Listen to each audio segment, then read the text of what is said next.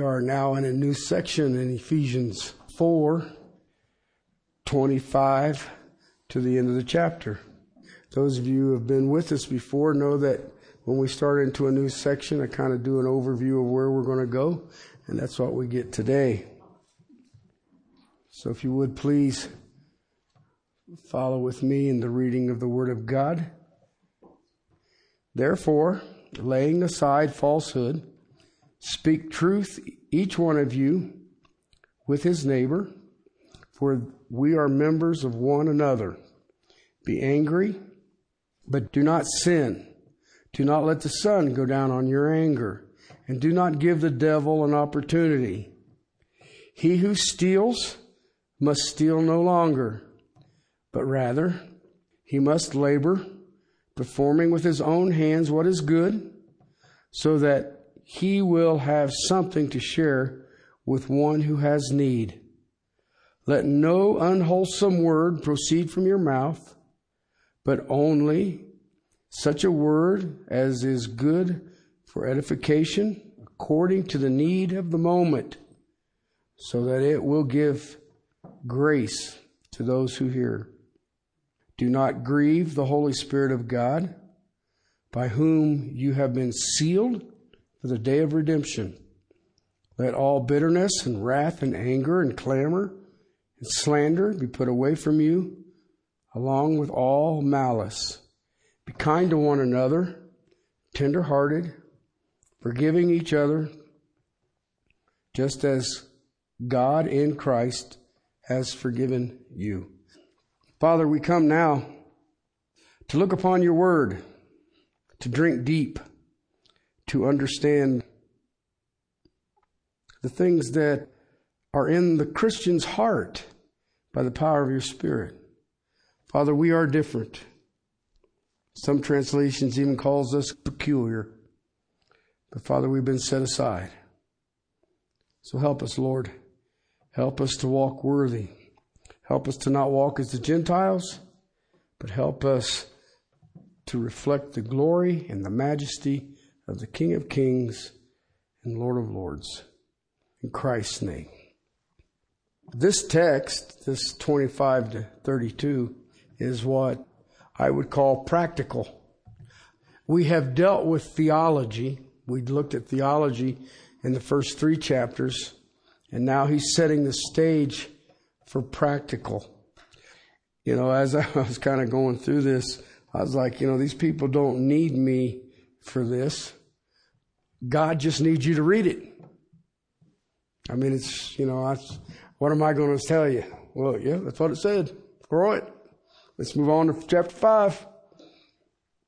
What I will try to do over the next 12 years is expand its fullness. Sorry, I thought that was funny. I want us to think about something as Christians. I've been dealing with this. I told you a couple of weeks ago I had a conversation. I find myself not wanting calling myself a Christian anymore because uh, everybody does. The Mormons call themselves Christians. The Catholics call themselves Christians. The JWs call themselves Christians. Uh, and there's a whole bunch of people in the church that call themselves Christians that I hope I'm not chained to on Judgment Day. I think I'm leaning more that I'm not a Christian, but I'm a follower of Christ. Because as a follower of Christ, you will be distinct in the world. I don't care who you are. If you look at the life of Jesus Christ, he was distinct. He stood out. If you look at the Apostle Paul, Peter, John, Matthew, Mark, Luke, they were different than the world. I want to take you back some of you, gosh, not as many as I thought. Remember when I taught through Matthew? Gosh, that was, I think that was before the car, wasn't it? Didn't we all come in on buggies or something like that? I want to take you back to Matthew's Gospel, chapters 5 to 7, the Sermon on the Mount. It's an interesting text. I watch people do a lot of strange things to try to understand what it says. Doesn't seem like it's that complicated to me. But Jesus is telling people, uh, and he's saying to people who are part of his kingdom, that you will be different than the rest of the world. Okay? The people in Jesus' kingdom, they will think differently. They will talk differently. They will act differently. Can I want you to think about that for a second? In the world and the society in which we live in, do I think differently? Do I talk differently than the rest of the world? Do I act differently? Because a child of God, a true child of God, their motives are different.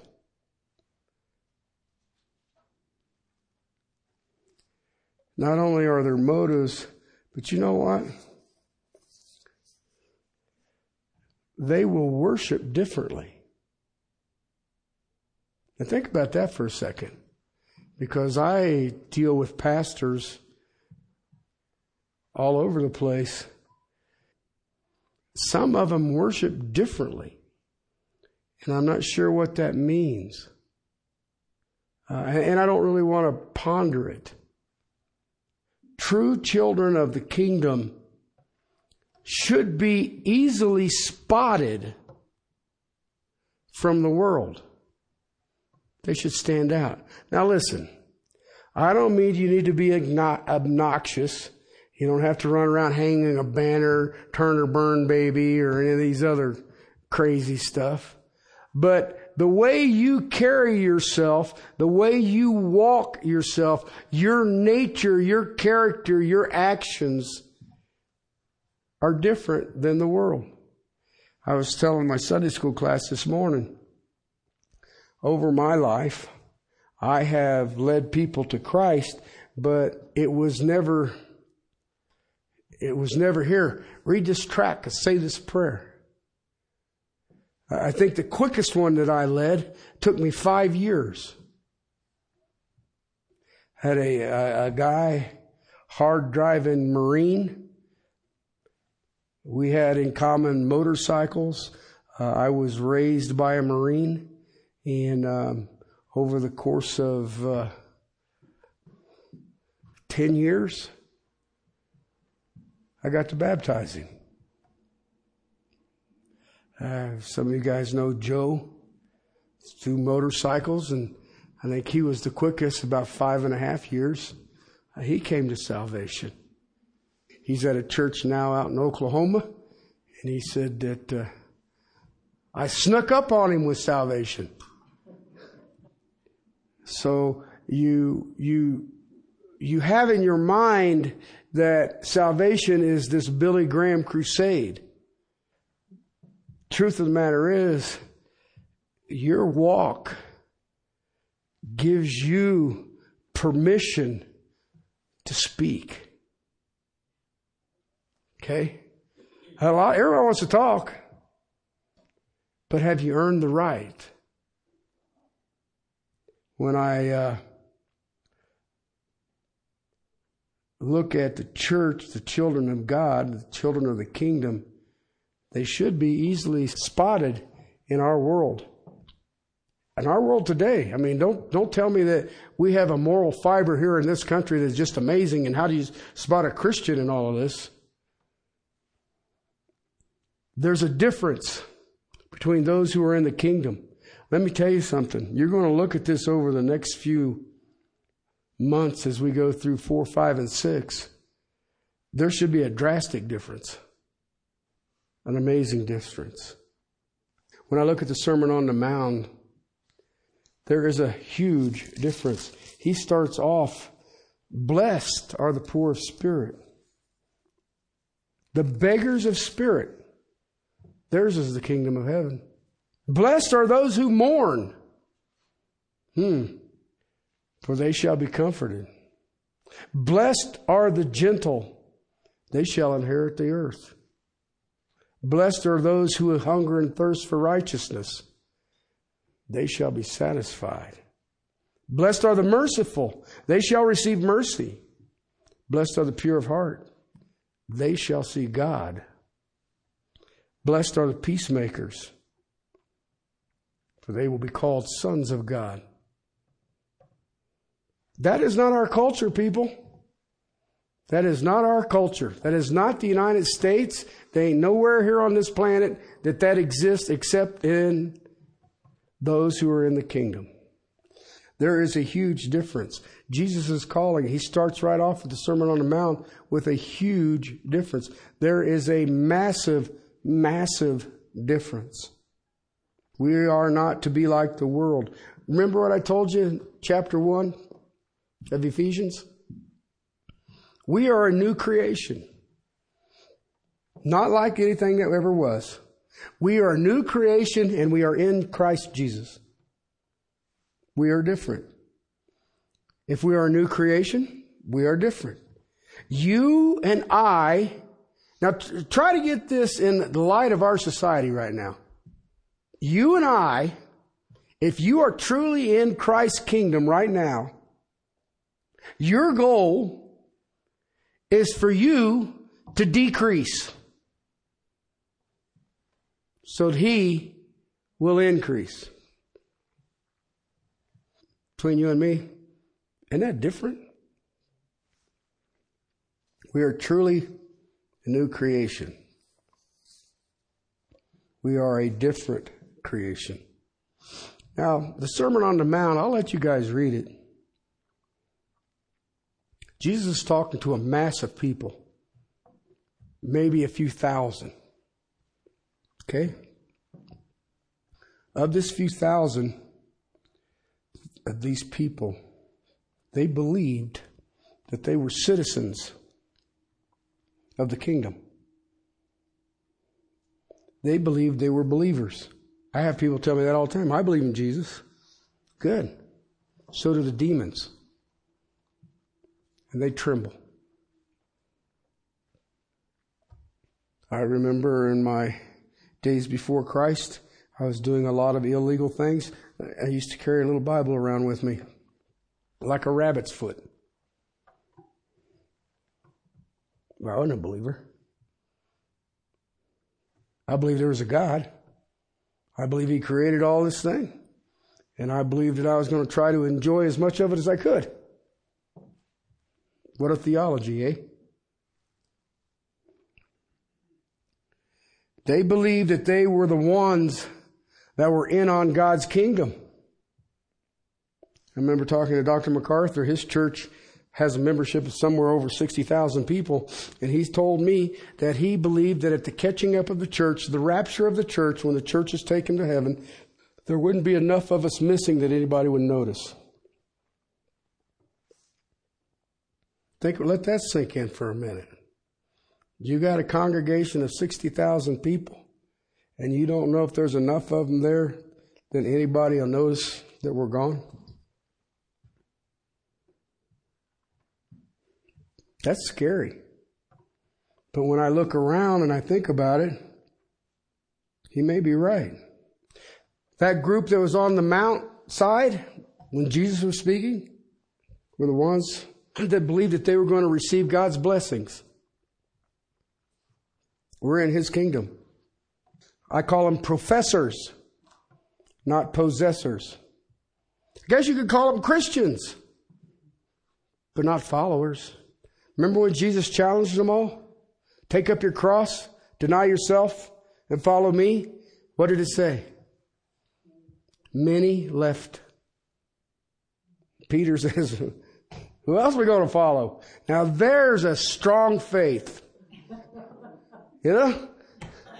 Who else we going to follow? I've run out of options. They sold my fishing boat. Christians, not followers.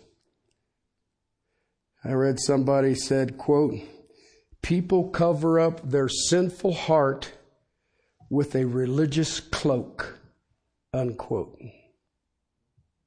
Hmm. They mask many, mask carnality with spirituality. Okay? To quote R.C. Sproul, they are religious, they are not regenerate. Because if you're regenerate, guess what? You're different. Verse 20, chapter 5 of Matthew, Jesus says this. It should scare the water out of most Christians.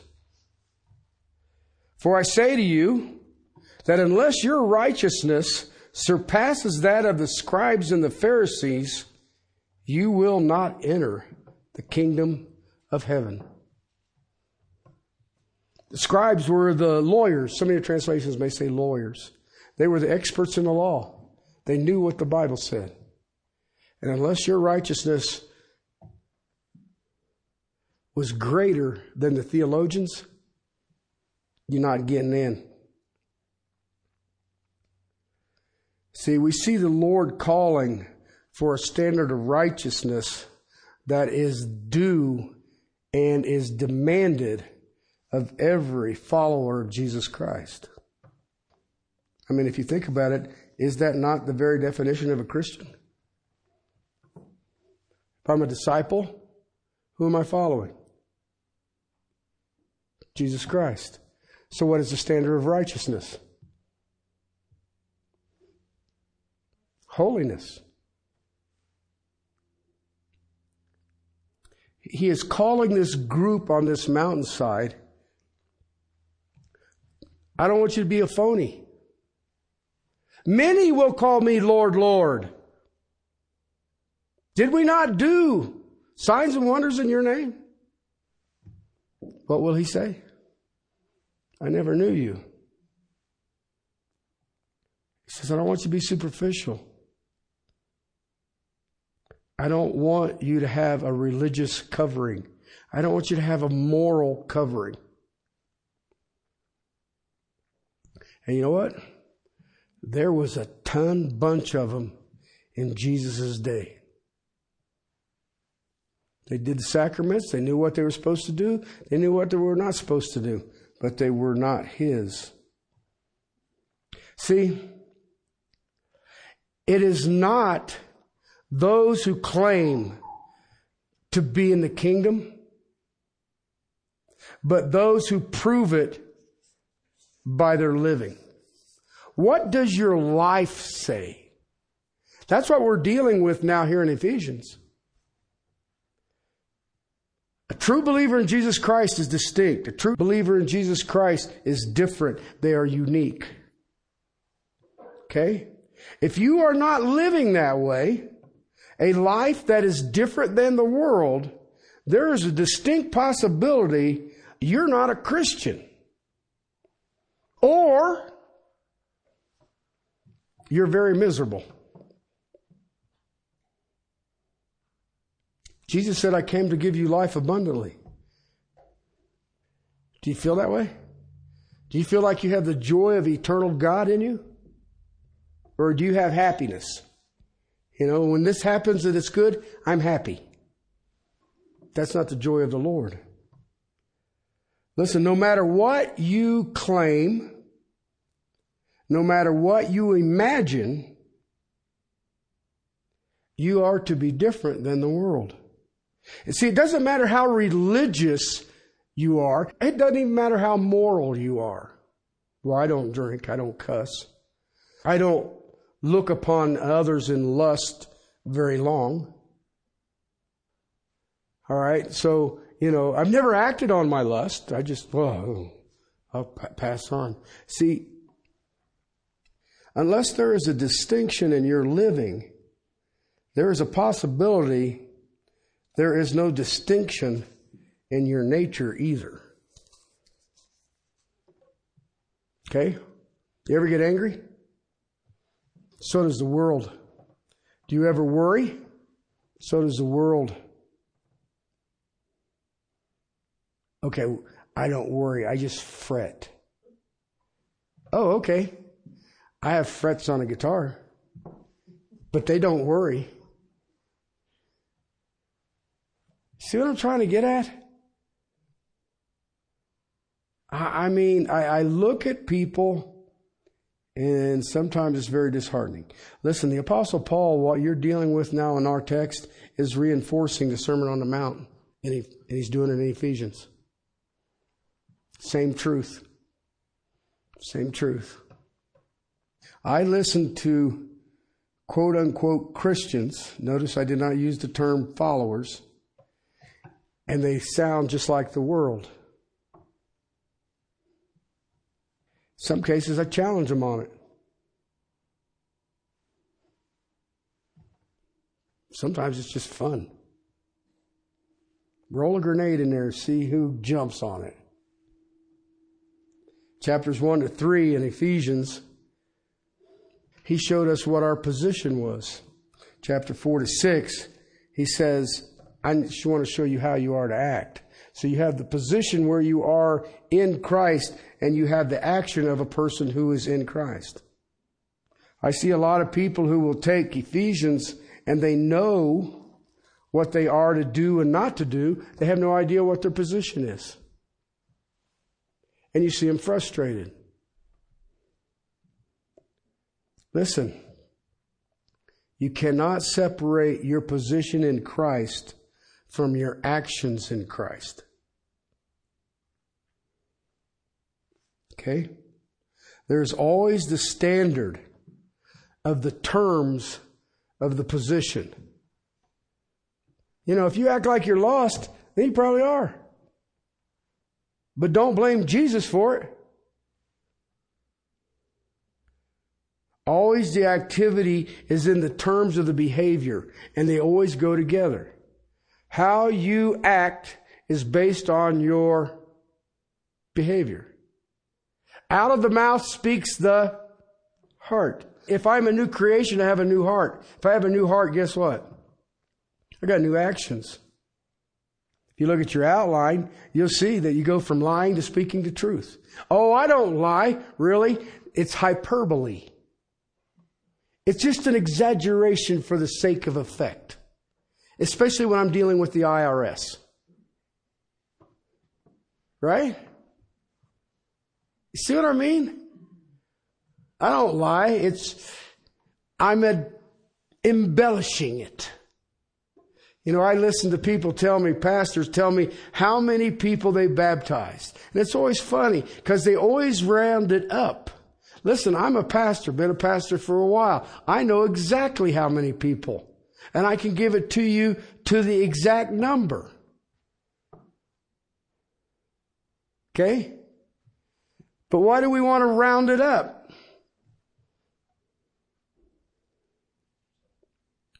There's always a standard.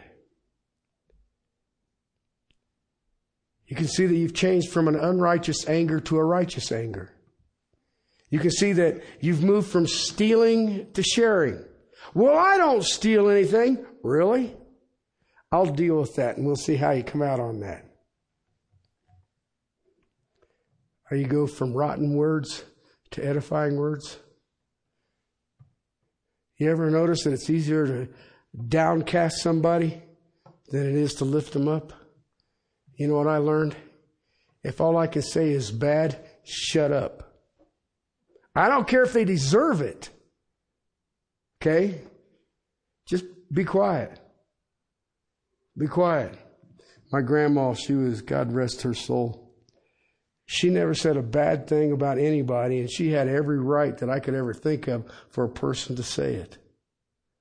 My grandfather was a piece of work.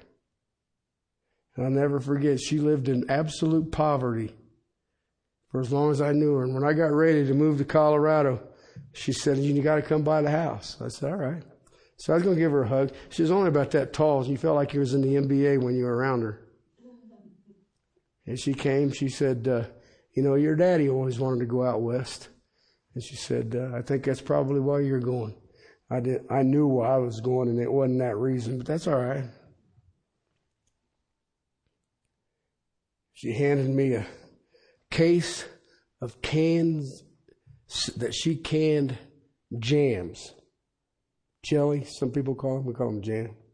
Jam. I hate jam.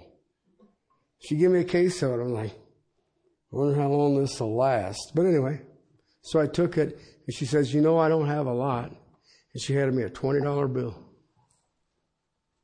Yeah, I still got that 20? It's in a can in my, my gun safe. Because she didn't have no money. But that's the way she was.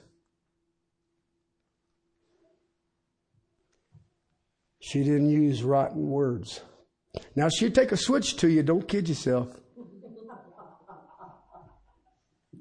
I had been switched a time or two, or three, maybe four or five.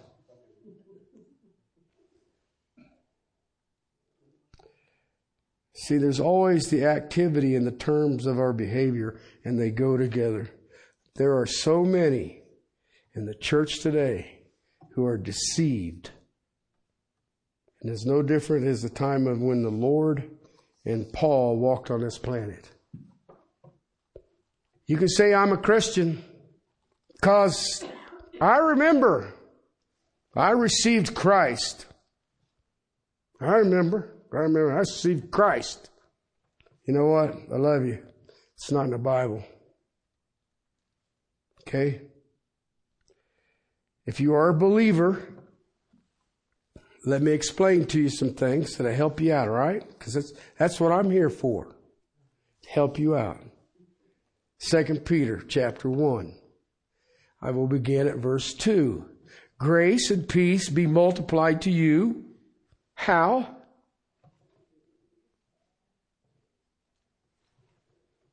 Hmm.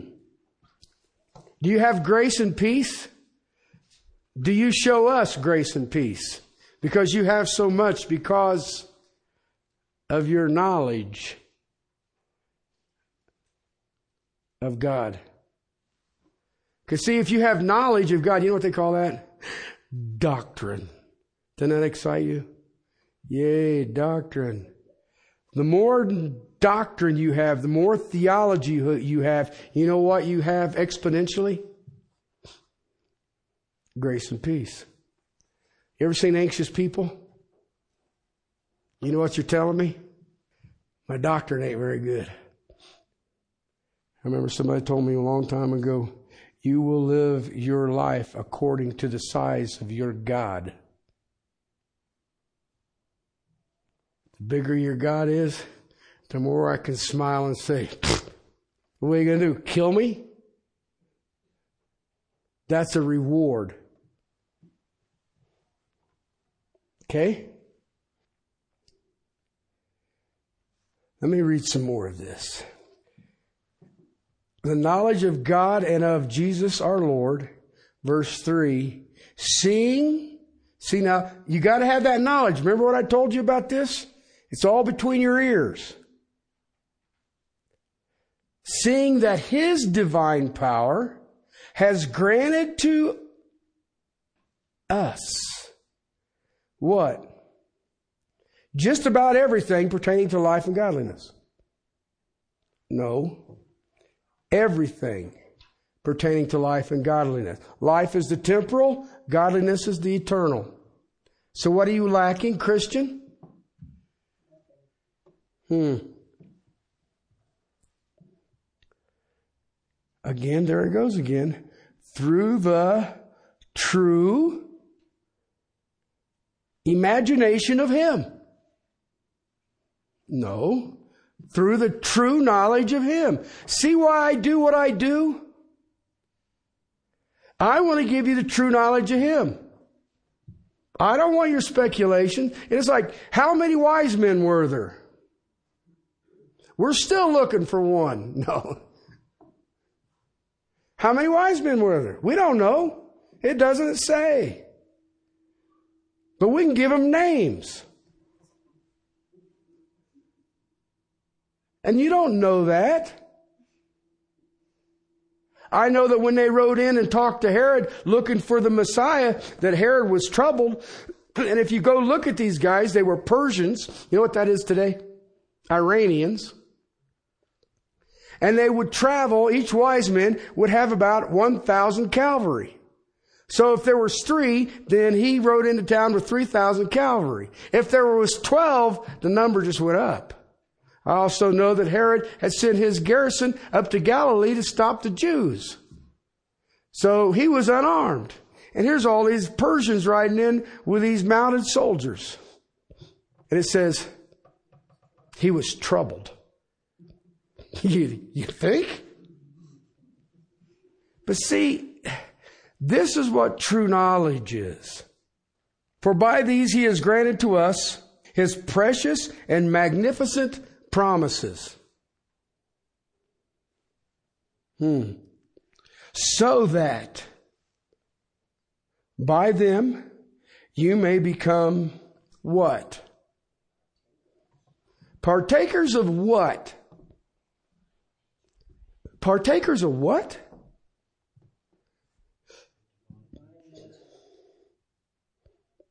Based on the true knowledge. God the Father and the Lord Jesus Christ. Okay, now I don't know about you, but to me, that makes us distinct. We are partakers of the divine nature. Hmm. Having escaped the corruption that is in the world by lust. Overpowering passions. You know what the greatest overpowering passion of the world is? There's one that drives them all. Did you know that? You know what it is? Self. Self is the focus of it. I don't care if it's adultery, if it's murder, if it's coveting. You take all of them, it's self. That's the essence of it. That's why my counseling business is so small. I just look at him and say, quit being selfish.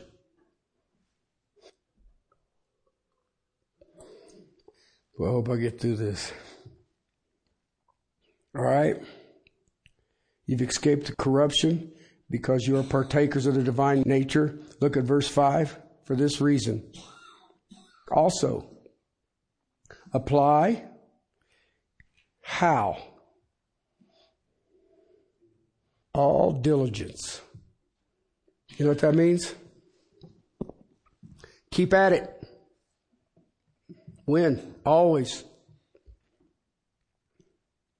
In your faith, supply moral excellence, and in your moral excellence, knowledge, and in your knowledge, self control, and in your self control, perseverance, in your perseverance, godliness, and in your godliness, brotherly kindness, And in your brotherly kindness, love.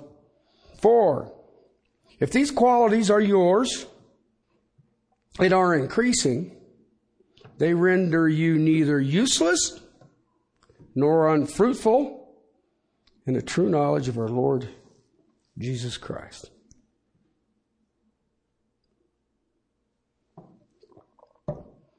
See how that works? I like that. If I'm a partaker of the divine nature, he just listed it out there, didn't he? He who lacks these qualities is blind or short sighted, have forgotten his purification from his former sins. Remember what Paul said? Don't walk as the Gentiles. Verse 10 Therefore, brethren, be all the more diligent to make certain about his calling, his choosing of you. For as long as you practice these things, you will never stumble. Okay? We are beyond corruption. We receive precious promises. We are partakers of the divine nature. If you are doing those things, guess what? It is seen. It is seen. It doesn't look like the world. Because in doing that, the only way your salvation is verified, that your calling is sure, is that your virtue will be added to. Okay? Let me ask you a question. You ever yell at somebody? Why would you yell at somebody? Are they deaf?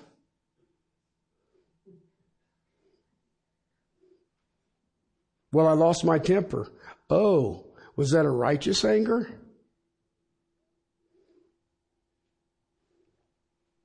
They have done something to shame God or shame Jesus? Oops. See how it works? You know why he says be diligent? Between you and me, it's a pain in the rear end. That's why. This is a task.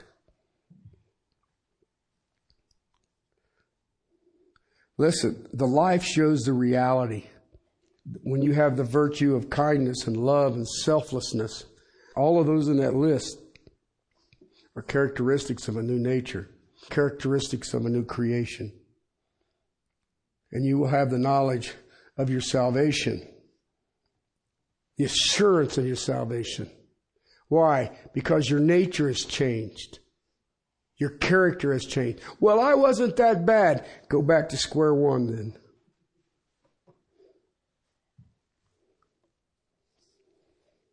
Listen, salvation, the assurance of salvation is not by remembering a past event, but by seeing a present life. Okay? I know a whole bunch of people talking about heaven who don't look like they're going. The first John, his little letter, says the same thing. You can know that you are a Christian. You can know that you are a follower of Christ by the things going on in your life right now. True Christian, true follower, they can get into a sinful nature, a sinful situation. Okay? And they may even get into it for a length of time. Okay? But you know what? Every single time that a follower of Jesus Christ gets into a sinful situation for any length, they lose their sense of security. They will start hearing these little words go creeping between their ears. Am I saved? They start doubting it. See, that comes from the witness of our life. Listen, if you're not living a different life, there's a real possibility you're not a different person. You can be a moral person. So what? Hell's going to be full of a lot of moral people. New creatures act like new creatures the nature has changed. Even though, now I want to kind of wrap this thing up, even though textually, what I've just given you, whether it's a Sermon on the Mount, 1 John, 2 Peter 1, this is an absolute. This is not bargaining things. Even though God says this is how it is, there is an element here that is of your choice. Okay? Some people want to call it your will. That's fine. You can call it your will. It's your choice. I don't see will because when I read Romans, it says I'm either a slave to sin or I'm a slave to righteousness. And I'm trying to figure out how my will plays into that. I mean, I can choose to go back to my old master, and I know all of the benefits that were there or I can choose the benefits of my new master. This choice or your will uh, is one of the things that I call a paradox in the Christian life. Okay? A paradox is not two places to park a boats. Okay? Just in case you're trying to figure it out. I have a question. Okay, now every one of you going to answer it just like this but then I will give you scripture for it. Here's the question Who lives the Christian life in you? You or the Lord? Who lives that life? Okay? Well, it, uh, ooh, it's a trick. We know how he is. Okay, I'll give you two verses. Not I, but Christ living in me. Okay? Amen. All right, try this one. Yet I beat my body to bring it into subjection. Ooh. Same guy wrote both of them. Which is it? That's where you park two boats. It's a paradox. Okay? We respond to the commands. Unless I yield to the Spirit of God moment by moment, I know it's not going to happen. Okay? Now then, I also know that if I don't re- yield to the Spirit of God, He will take me there. you can either do it sooner or later. It's God's sovereignty 100%. It's my response to that sovereignty.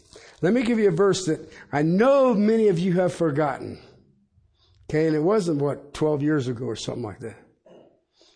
Ephesians chapter 2, verse 10. Remember this verse. Okay? It's a good verse, especially if you're dealing with a Calvinist or an Arminianist, because it causes their heads to explode. For we are his workmanship created in Christ Jesus for good works, which God prepared beforehand so that we would walk in them. I like that one. I drive people crazy with that one. But what, what does that mean? Just what it said. Okay? See, it's like I stated out of Romans. Our will is not free.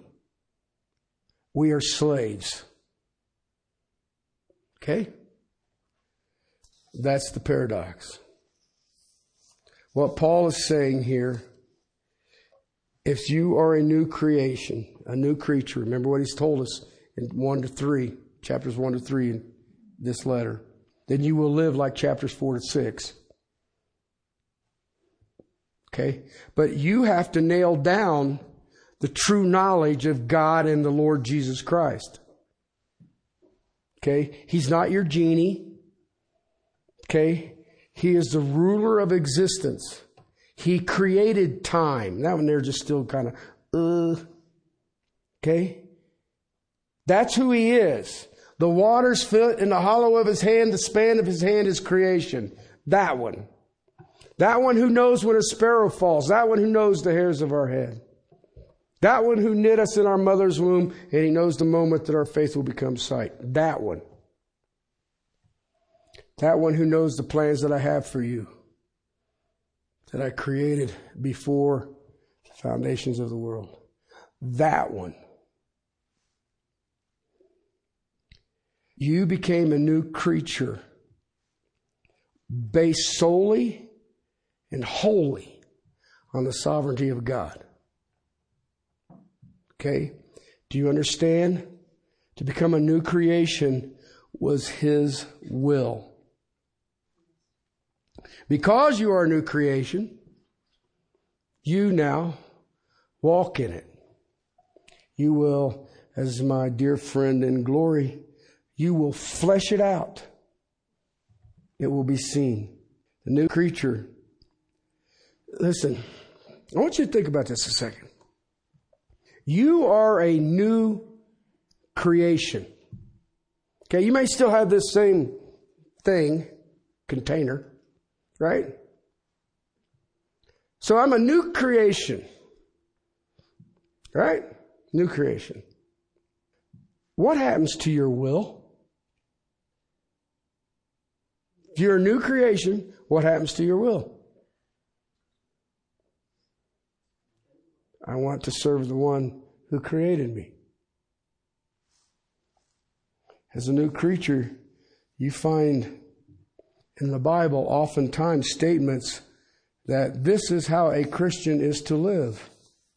Sometimes it's a principle, sometimes it's a command. When Paul was dealing with a young Timothy on dealing with youthful lust, what did he tell Timothy? Flee. It's a command. Not only is it a command, it's an imperative. Why? You're only going to end up burned. Run. And if you have to, squeal like a little girl over the hills and dales. I think that's the New English version. Why? You can't handle it, kid. Why? Paul understood it. Paul had a spiritual gift of singleness. Anybody asking for that one? That's what I thought. Everybody talks about spiritual gifts. I would like to have this gift. How about that singleness? You want that singleness one? Whoa, whoa, whoa, whoa, wait a minute. This is how you are to live. This is what God will do in your life if you believe. Peace that surpasses understanding. But this is what you must do.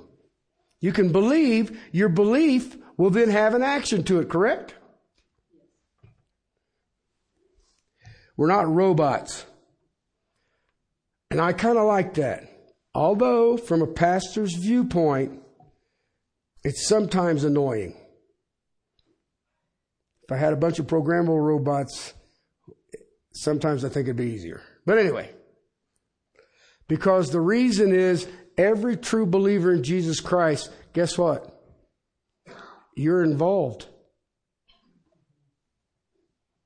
Remember what Peter said?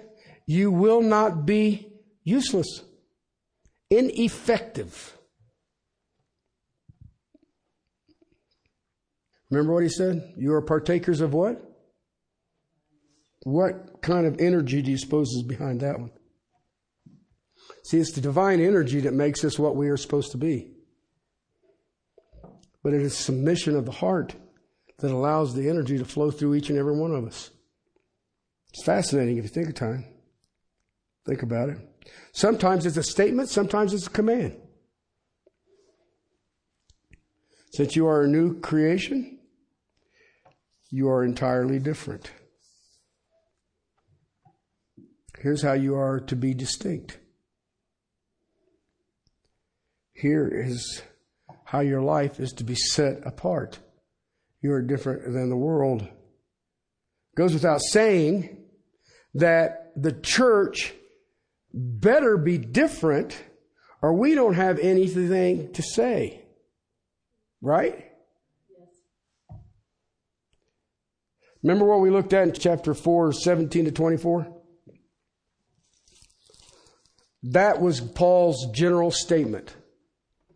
Just a big, broad brush statement. Christians are to be different. Put off the old, put on the new. We don't walk as the Gentiles. Them guys who are useless, they're blind, they're darkened, they're hard hearted, unclean, insensitive, greedy. Now you're different. It's not about self. Okay? Remember? You have learned Christ. Remember what Peter said? The true knowledge. That's why I tried to challenge you all. Read. Just read it. Verse 22, we are to put off the old. Verse 24, we are to put on the new. That, listen, that is a very general statement. Okay? We are to put on a new lifestyle. We have a new walk. It's general. Okay? 1 to 3, because of your position in Christ, chapters 1 to 3. 4 to 6, this is how it should look if you want to know if you're truly saved. Now, beginning in verse 25, the Apostle Paul gets very specific. Are you moving from lying to speaking truth? Are you moving from an unrighteous anger to a righteous anger? And I'll deal with these. Have I moved from stealing to sharing? Have I moved from rotten words to edifying words? Have I moved from my vices to virtues? We'll get specific. Why? Brothers and sisters, this is the new life. The new life. It's awesome. It's awesome. But I'm telling you over and over and over and over again, it comes from the true knowledge of God the Father and our Lord and Savior Jesus Christ. Not what you want Him to be. Okay? You know, everybody's got he's just cool little baby in a manger and he walks around, pats everybody on the head, loves little babies and all the rest of it. Dude, wait till you see him on the white horse. Okay? Wait till he stands on the Temple Mount and speaks to the armies of the world trying to kill him at Megiddo. That one. Okay? And we'll get into this starting next Sunday. Unless he returns. And if he returns, then we'll all know it anyway. We will know as we are known. Let's pray. Father, thank you for your word. Thank you that you take wretched men that we are and deliver us from these bodies of death. Help us, my King. Help us to walk in a manner worthy. Help us not to walk as the Gentiles, and let us not walk in the way we used to be as unsaved. Help us to stand in the grace that is in Christ Jesus. Help us to be overwhelmed with these great and precious promises you've already given us. But Father, let each and every one of us, I beg you, be partakers of the divine nature. To you, my Savior and my King, thank you. Amen.